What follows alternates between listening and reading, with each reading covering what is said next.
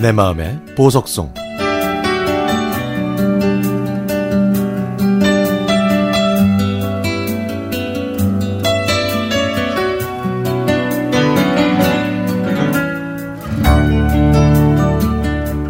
(2019년 12월 31일) 밤 남편이 다니는 산악회 회원들과 함께 수원 북문에서 여수로 향하는 차에 올랐습니다. 결혼 생활 20년 동안 신혼여행 이후 여행을 함께 한 적이 없었던 저희는 처음으로 남편과 함께 해맞이를 보러 간 겁니다. 여수에 도착하니 새벽 4시. 저희는 근처 식당에서 떡국을 먹고 향일암으로 향했습니다. 그런데 함께 간 일행이 산악 전문가들이다 보니까 산에 올라가야 한다는 의견들이 조금씩 나오기 시작하더라고요. 다들 해돋이만 보고 가자니 좀 섭섭했던지 결국 목적지는 향이라면서 금오산으로 바뀌었습니다. 저는 등산할 준비도 안 했고요. 무릎 연골이 없어서 평지를 한 시간도 걷지 못하지만 어쩔 수 없이 따라 나설 수밖에 없었죠. 캄캄한 새벽이라 앞이 안 보여서 어찌할 바를 모를 때 일행 중 한 명이 랜턴을 빌려줘서 천천히 한 걸음씩 내딛었지만 아 오르막길이 정말 험하더라고요. 같이 간 일행들은 거의 뛰어다니다시피 했지만 저는 걸음마를 처음 배우는 아기처럼 한 발 한 발 조심스레 발걸음을 옮겨야 했죠.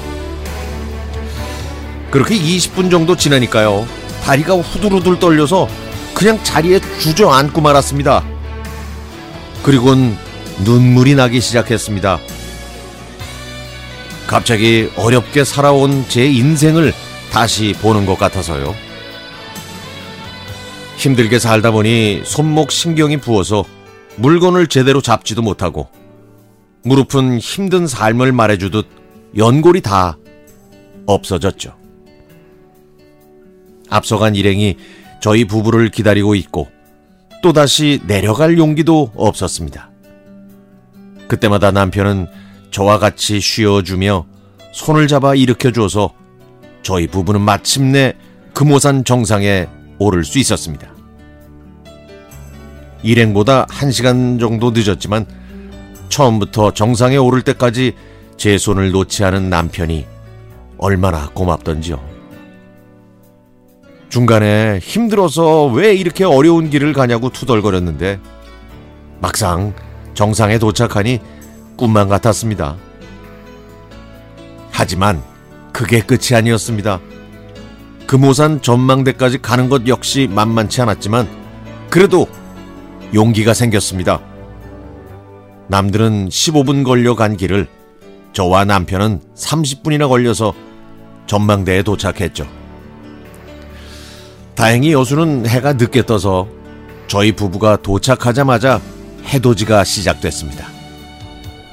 웅장하게 떠오르는 해가 저에게 장하다고 박수를 쳐주는 것 같았죠. 2020년은 힘들게 살아온 저에게도 빛나는 한 해가 될 거라고 믿습니다. 올라오는 내내 한 번도 짜증을 안 내고 제 손을 잡아준 남편이 고맙고 올라올 때 그분이 랜턴을 빌려주지 않았다면 저는 아마 해돋이를 못 봤을 겁니다. 2020년 해맞이는 제 평생 동안 잊지 못할 최고의 순간이 될 겁니다.